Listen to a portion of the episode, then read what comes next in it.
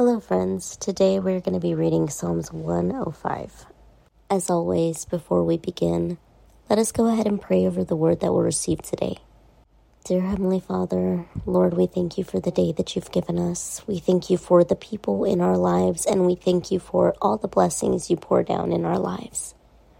We pray, Lord, for your knowledge, wisdom, and understanding to be able to grasp the word that we're about to receive, to put it to work into our own lives and to be able to share this word with whoever needs to hear it.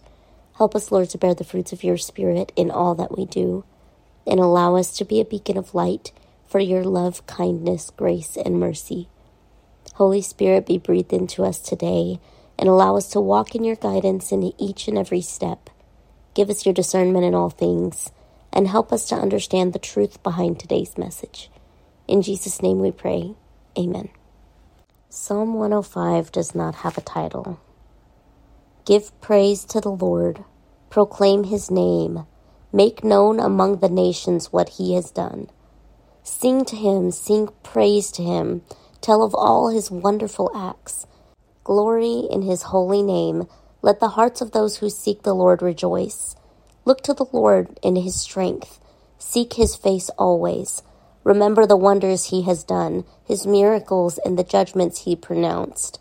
You, his servants, and the descendants of Abraham, his chosen ones, the children of Jacob. He is the Lord our God. His judgments are in all the earth.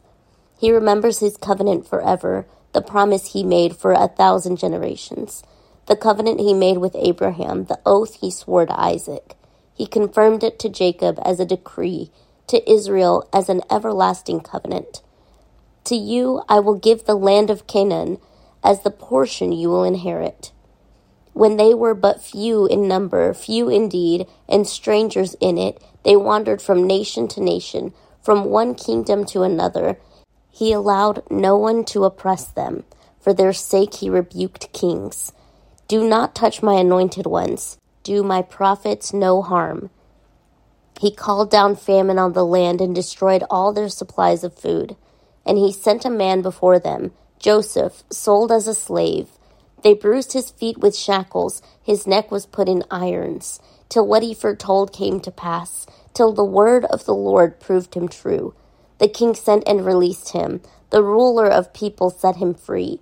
He made him master of his household, ruler over all he possessed to instruct his princes as he pleased, and teach his elders wisdom. Then Israel entered Egypt. Jacob resided as a foreigner in the land of Ham. The Lord made his people very fruitful. He made them too numerous for their foes, whose hearts he turned to hate his people, to conspire against his servants. He sent Moses his servant and Aaron, whom he had chosen. They performed his signs among them his wonders in the land of Ham.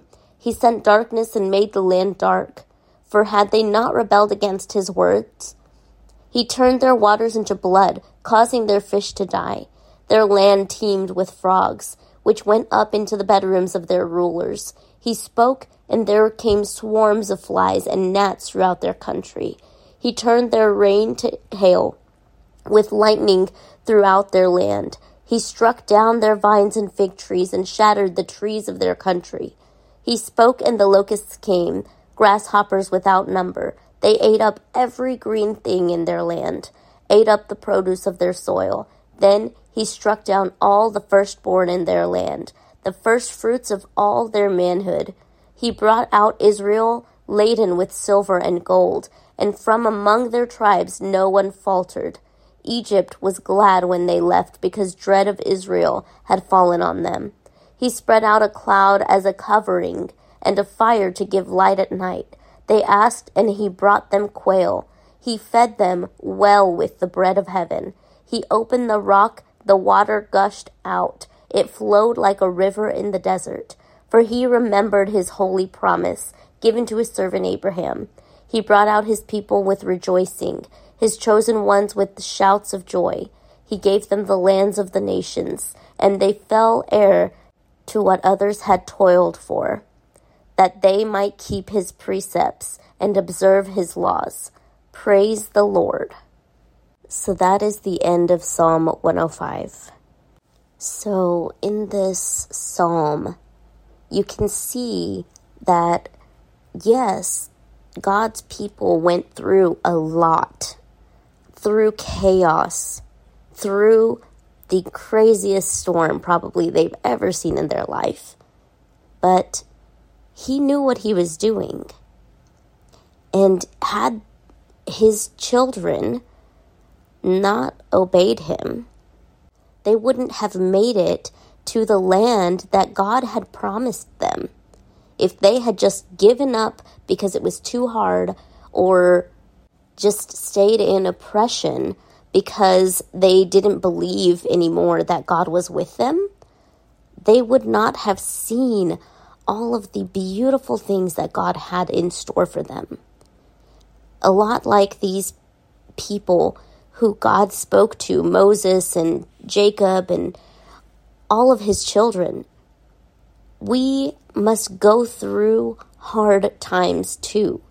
We have to go through the struggle so that when we get through the struggle, we can see that God's hand was over us the entire time.